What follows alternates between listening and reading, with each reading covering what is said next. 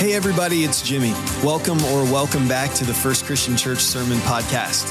At the end of this episode, please take a second to subscribe to our YouTube channel and to visit hub.firstchristian.com where you can keep up with everything good that's going on here at FCC. Listen, here at First Christian, we believe that Jesus is for all people, and yes, that absolutely includes you. So I want you to know we've been praying that this message will inspire you to take your next step in your faith journey. So thanks for tuning in and enjoy.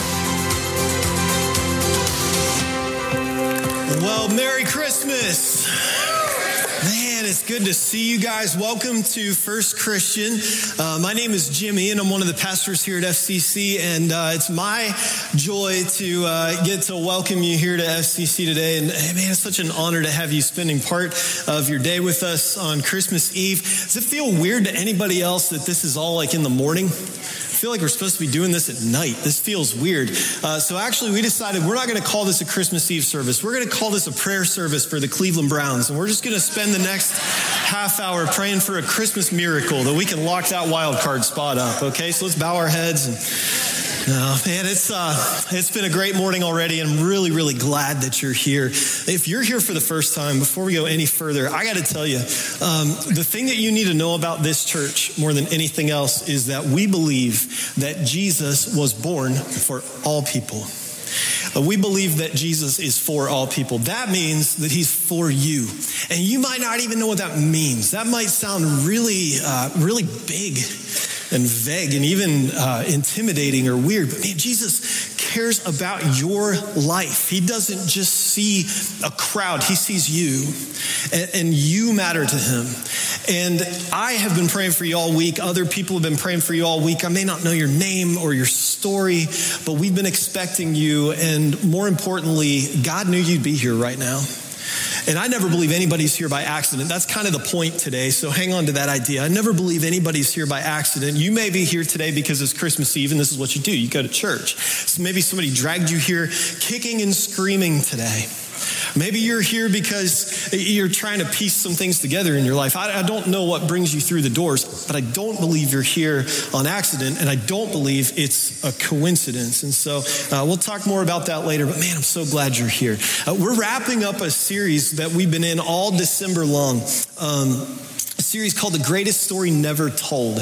And the idea of the series is every year we talk about Christmas, but we talk about the same people, right? We talk about Mary and Joseph and Jesus and the shepherds and the wise men, but there are some characters in the story who maybe aren't leading roles. They're not stars in the story, so to speak, but they're more supporting cast. And every week we've looked at one of those characters and we've asked the question, what can we learn from their story that will help us live a better story? So three weeks ago, we looked at the story of a priest named Zechariah, and his his story teaches us, man, if we will trust in God, the God that I believe in, the God that we sing to and worship and believe in here at First Christian, and He is a God of the possible. And He looks at a situation that people might think is impossible, and He makes ways. Okay? That's what we learned from Zechariah's story. Two weeks ago, Brian preached about a prophetess named Anna who teaches us that if we will be patient and wait on God's timing and trust that his timing is better than ours and his plan is better than ours, then not only does it typically work out better than it would if we could call the shots, but God never fails to come through. And last week, we talked about the bad guy in the story, King Herod, and, and we learned from his story that every one of us has a little potential inside of us to make things about us. And our pride and our ambition and our fear and our need for control can get in the way. But if we will surrender those things to Jesus, if we'll lay them down at his feet, then what we will get in exchange is the peace in our lives that so many of us desperately want and desperately need. So, really, really important story. And today we're going to look at a character in Luke chapter 2. If you have a Bible and you want to open up there, we'll put these verses on the screen too. So, don't worry if you have a Bible or if you don't. Uh, but we're going to look at a story of somebody who is so obscure and such a minor character in the story that he's actually never mentioned in the Bible. Okay, we just kind of assume he's there. And you'll see what I mean as we get into this. But before I get to that, let me give you a little background. Okay, so you probably know uh, the, the gist of the story, but it's Christmas, right? So you have this couple, Mary and Joseph. Mary's a teenage girl who is engaged to be married to Joseph. And one day she's at home and this angel just like just appears in her living room and says, Hey, Mary, you're going to have a baby. And she says, That's not possible. Like, literally, biologically, that's not possible. Uh, she says, I'm a virgin. Kids, ask your parents about that on the way home, okay? Um, she says, It's not possible. I can't have a baby. And the angel says, This isn't any old baby. This is actually the child of God, and he's going to make this happen if you're willing. And so she's kind of on the spot. And Mary has more faith than me because I think if I were in her shoes, I'd have said, No way. She understood what this meant. Like she would be an outcast in her in her neighborhood, from her family. This would have brought a lot of shame on her. In her culture, this was a, a really, really horrible thing, right? That, that this angel's asking her to do. At least that's how it would have seemed to her. But she had this faith, right? She said, okay, if that's God's will for me, then, then let's go. Let's do it. And then she had to go tell Joseph. Imagine that conversation. She shows up at his house and she's like, Hey, Joseph, we got to talk. I'm going to have a baby and God did it. And he's like, Yeah, sure. Right? So he decides, I'm going to divorce her but I'm going to do it quietly, which honestly, guys, that was the noble thing to do because most people would have taken Mary straight to the religious leaders who served not only as the religious leaders, but also the judge, jury, and executioner in their society. And they would have probably had her stoned and killed. And so the idea of divorcing her quietly was the noble thing to do because basically, to a lot of people, that would have looked like they were trying to sweep the situation under the rug. And people would have assumed, hey, this probably is Joseph's baby. And they just concocted this story story to kind of pass it off. And now, look, they're just trying to kind of sweep it under the rug and dismiss it. And like they don't want to make a thing out of it. Uh, but he says, I'm going to do this because I want to spare her life. But before he can do that, God appears to him in a dream and says, Hey, Joseph, actually, I want you to marry her anyway, just like you plan to do, and provide for her and take care of her and be her husband. And, and Joseph obeyed.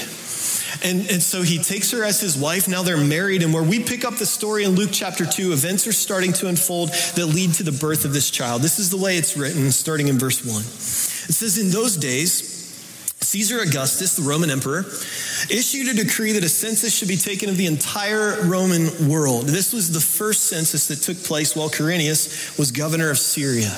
And everyone went to their own town to register. So Joseph also went up from the town of Nazareth in Galilee to Judea, to Bethlehem, the town of David, because he belonged to the house and line of David. And he went there to register with Mary, who was pledged to be married to him and was expecting a child. So the Romans send out word, right? Everybody go home and register in the census. And really, it was about taxation. They needed to know in all their empire who all the citizens were, their subjects, where they're from, and basically how much money can we wring out of these people? How much can we count on. So they send them all home. And Joseph has to go to his hometown of Bethlehem, about 90 miles away from where he lived in Nazareth, and he has to register. Now, Mary didn't have to go. So I've always kind of wondered why, if she's like so pregnant, why would she want to make a 90 mile journey on the back of a donkey or a horse or in a cart or whatever, travel 90 miles to go register for this census in Joseph's hometown? It didn't make any sense. But I have a theory, okay? Here's my theory. I think that by this point in her pregnancy, after months and months and months of Mary being the focus of the gossip and the rumors and the scorn and the shame in her town of Nazareth, she was ready for a road trip. Now, I think she wanted to get out of town and she thought, okay, a few days away from this, I'll take it, right? Pregnant or not, let's go. So she went with Joseph and they made the 90 mile journey to Bethlehem. And then verses 6 and 7 say, While they were there, the time came for the baby to be born, and she gave birth to her firstborn, a son. And she wrapped him in cloths and placed him in a manger because there was no guest room available for them. Now, Bethlehem is a really small town, and it wasn't like on a common travel route, and it wasn't a destination. Probably only a few hundred people would have lived there in Jesus' day. And so, more than likely, there was no inn in Bethlehem, which is an important detail because we tend to think of this like a little Motel 6, right, on the side of the road. But probably there wasn't an inn there. The word in the original language when this was written is kataluma, and that can be translated to inn, but it can also be translated to guest room or shelter. It'd be like a common shelter where people could just stop and crash for the night. And, and uh, so it can be translated a lot of different ways. But there are a lot of Bible scholars who agree that this was probably Joseph's ancestral home. In other words, this was the home he grew up in. His parents' house or his grandparents' house or an uncle owned it or a relative owned it. And so he's going home. And here's why that's important, okay? So it was customary in Jesus' day for Jewish people to be sure they had enough guest rooms in the house to have a place for everybody who was coming to visit to stay. So let's assume the possibilities. Let's first of all, let's assume this is just some random place and some random innkeeper.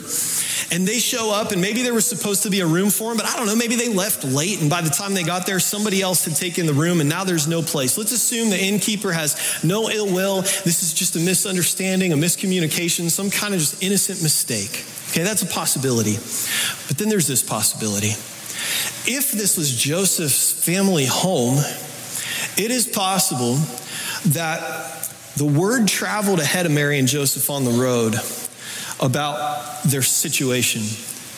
And all the gossip and all the rumors and all the shame would have made its way ahead of them and would have reached home before them. Again, remember, not many people live in town, and a lot of them would have been family to Mary and Joseph at this point. So maybe they get to the doorway of Joseph's family home, and what they face is rejection from their own family. And what they're really saying is, hey, we don't want you to bring your mess into our home, right? We don't have any room for you. That, that's another possibility. Now, we don't know for sure, okay? But if that's the case, I've often wondered if that's what Jesus was referring to years later when he said this in Matthew chapter 5 11, he said, Blessed are you when people insult you and persecute you and falsely say all kinds of evil against you because of me. I wonder if he was thinking about his own family and maybe that's what they faced even on this particular night when they got to Bethlehem. If that's the case, it's a shame because they really didn't do anything wrong. They were just obeying God, right? They just did what, what he asked them to do. And if they're facing this kind of rejection because of that, it's, it's kind of sad. But the truth is, Mary would have known the minute that angel showed up and asked her to walk this road that that's what she was signing up for. It was a matter of time. And now it's happening.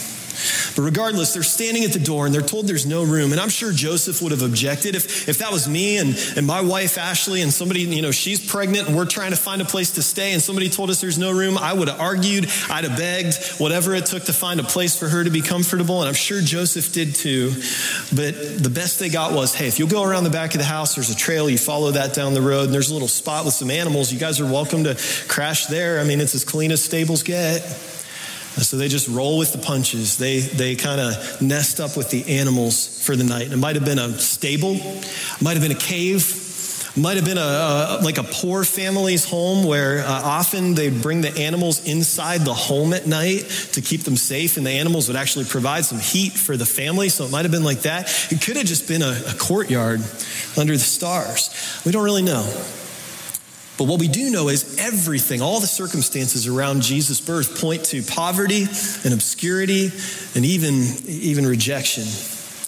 And at first, that seems a little bit sad, but actually, it's kind of beautiful because everyone would have assumed that an infant king would have been born five miles down the road from Bethlehem in this major city of Jerusalem, right? The, the infant king, a new king, a new baby would have been born in the palace, would have been born surrounded by, by servants and subjects and comfort and, and riches and splendor, and, and instantly would have been hailed as the next king, as the prince in the kingdom, you know? And so the fact that this, this little baby was born in in a bed made of straw that was intended for animal feed. Man, that was that was not what people counted on. But that night, in a moment that mostly went unnoticed, hope entered our world and drew its first breath, and all of creation leaned in. Because for the first time, God was not a distant, impersonal, silent, unengaged, uninterested God, but as Matthew puts it, he had drawn near. This is what Matthew says in chapter 1. It's written this way She'll give birth to a son, and you're to give him the name Jesus because he will save his people from their sins. All this took place to fulfill what the Lord had said through the prophet the virgin will conceive and give birth to a son, and they will call him Emmanuel, which means God is with us. This hope was not just some distant hope that was for other people. It wasn't reserved for the religious elite, it wasn't reserved for the rich or the powerful, it wasn't even just reserved for Jewish people. See, when the angel appeared to these shepherds, who would have been people who were lower class and outcasts from society, these are the people that God chose to give the good news news of Jesus to first. And the angel's message was this is good news that will be for all people for everybody. And then the sky rips open, and these angels begin to sing, Glory to God in the highest, and on earth, peace to men on whom his favor rests. Man, for these shepherds, this was the best news they had ever heard because for the first time, God had come near. And he came in the form of this baby lying in a feed trough. And I've always wondered, okay, when these shepherds began to show up to worship this child, did the innkeeper ever figure it out? And I've wondered that night, or even in the years to come, did he ever begin to put it together that, like, standing in my doorway, was the mother who would give birth to the Son of God, and they wanted a room to stay in my house, and I turned them away. And if I was the innkeeper and I figured that out, I would have lived with regret for the rest of my life. If I had any idea, if I'm the innkeeper and I had any inclination that that night this is the Messiah unborn and his family and they're in my doorway and they want a room in my house, I would have kicked one of my cousins out right? Or I'd have said, You can have my bed. Or I'd have knocked down a wall and I'd have built an addition. I have to think that's what he'd have done. He would have made room. But hey, who can really blame him? Because who would expect the Savior of the world to be the unborn child of a teenage girl? Not me. So here's the takeaway. The takeaway is this guys, it is so easy to miss Jesus when he's right in front of you. It is so easy to miss him when he's right in front of you. Some of us, we dismiss him. Okay, no room for some of us means there's no room in my life. I have goals, I have ambitions, I have a plan. And you don't have to hang around Jesus very long to figure out he doesn't want to be a passive bystander in your life. And some of you, you need to hear that today. Jesus does not want to be a bystander in your life. And he doesn't just want to show up in your life here and there. He, he wants to invade. He wants to disrupt. He wants to come into your life because you're trying to do it your way and it's not working somehow. And you don't need me to tell you that because you already know. And Jesus wants to come in and he wants to make things better, but to do that, some things have to change. And, and when that begins to happen, he disrupts things. Is what happened to this little shepherd boy named David, who's out in the field one day, and this prophet named Samuel shows up and asks David's father, Do you have any sons? And, and they go through all of them and finally get to David. And Samuel puts some oil on his head and says, Hey, you didn't know this was coming, but you're going to be the next king of Israel. God entered the picture and he disrupted some things in David's life. It's what happened to Moses when he's out in the desert and he's herding sheep, and God appears in the form of this burning bush and says, Hey, I'm going to send you to Egypt. You're going to go tell Pharaoh to let my people go because they're oppressed, and I've heard their cries for mercy, and I'm going to deliver them. And I don't want to hear your excuses about you're not brave enough, or they won't listen to you, or you won't know what to say. Like, you're just going to go and you're going to trust me. And guys, I'm telling you, that was not in Moses' life plan. But God said, I'm going to send you, and I'll go with you came into Moses' life, he disrupted some things. It's what happened to a man named Saul who made his living as a religious leader who traveled around and hunted down Christians and arrested and imprisoned them. Many of them went on to be killed. And he would destroy these new churches. And one day he's on the road to do just that. And Jesus appears to him on the road and he says, Hey, you've been messing with my church, and I want you to knock it off. In fact, I have some other really important things for you to do. And Saul went from destroying churches to planting them. He went from arresting and imprisoning Christians to leading people to Jesus and teaching them and discipling them and, and, and letting them learn how to follow Jesus by watching him. Like his whole life changed, even his name changed. He became known as Paul. And it's all because Jesus came into the scene and began to write a different story. And maybe that's what he's doing in your life Maybe you've seen him start to work around you and, and you're a little freaked out by that because you already understand that he wants to change some things. He's prompting that in your life. And so what you've done is you've pushed him away. Maybe you're even getting a sense that Jesus' claims are true, that he is who he said he is. And, and even, even if you believe he wants to bring joy and purpose into your life, it means change. And that can be scary. And so you've kept him at a distance. But maybe what you need to do is you need to make some room in your life so that His will can begin to unfold. Some of us, it's, it's not that we want to dismiss Him, it's just that we're too preoccupied. We're busy. We have a lot going on, not enough time. And it's not a problem of that I don't have space in my life, it's that I haven't made space for Jesus. But you won't experience His power in your life unless you make room so that His will can unfold. I already told you my hunch about the innkeeper. I think he would have done anything to make space for Jesus. But Jesus just didn't come in the way that he expected. And so here's my challenge to you today. My challenge to you is expect Jesus. Just expect that he's going to show up in your life and be ready because I'm telling you, he, he won't typically come in the way that you expect that often look different. But when he shows up, he's going to invade and disrupt some things, and some things are going to have to change.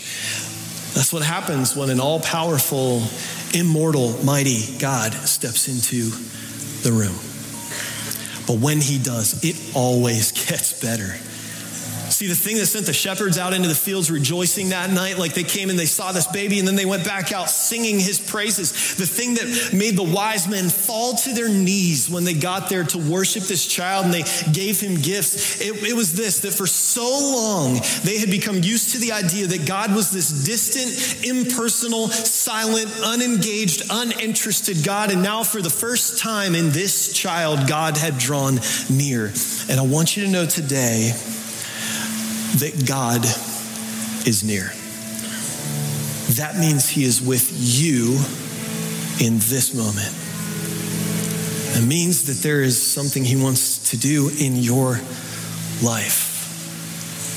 He wants to work, He wants to take your experience and make it better. And so, if you're lonely today, if you're sick today, if you're fighting an addiction, if you're in the middle of a trial, if you're suffering or grieving or mourning a loss, if you've grown used to the idea of God being distant and silent, just out there somewhere, but He's not personal, I want you to know today that God is not far away. In fact, He is near. That is the whole message of Christmas. Romans 8 puts it this way Who shall separate us from the love of Christ? Trouble or hardship or persecution or famine or nakedness or danger or sword. No, in all these things, we are more than conquerors through him who loved us. For I am convinced that neither death nor life, neither angels nor demons, neither the present nor the future, nor any powers, neither height nor depth nor anything else in all of creation will be able to separate us from the love of God that's in Christ Jesus our Lord. That's the good news of Christmas. It's that the Word became flesh and God put skin on and hope drew near. And with us, Emmanuel means that God is with you right now. See, people in Jesus' day weren't ready for him. The innkeeper had no idea that all these events that are unfolding this night were God's plan to bring salvation to the world, right? Caesar calling for this census might have seemed just like a census, but actually it was God's way of getting Joseph and Mary into Bethlehem for this child to be born because centuries and centuries and centuries before this prophet gave this word from God that the Messiah would be born in Bethlehem, which was the least likely place and so God was working through a Roman emperor to bring about his plan. This, this innkeeper had no idea that that morning when he cleaned that manger out, that it would become the first bed for the promised king. And the people who were asleep in all those rooms meant there was no room for Mary and Joseph inside. Like all those people had no clue that just a few feet away slept the Savior of the world. God has a plan, and when He has a plan, He will work through any circumstance to bring it about. And God has a plan for your life. And you need to know that He will work through any circumstance to bring it about. See, God's plan was that Jesus would be born for all people, and that includes you. His plan was that Jesus would be born, that he would live, that he would eventually die a criminal's death, but that he would be raised from the tomb after three days. And because of his death and resurrection, God would send mercy and forgiveness. He would make them available to us. And this child who was offered no room came to offer us a place in God's family. And so the question is what are you going to do with that? What are you going to do with that? What do you do with the idea that God has a plan for your life? Here's what we're going to do we're going to light some candles around the room, and we're going to sing a couple more songs before we call it a, a morning.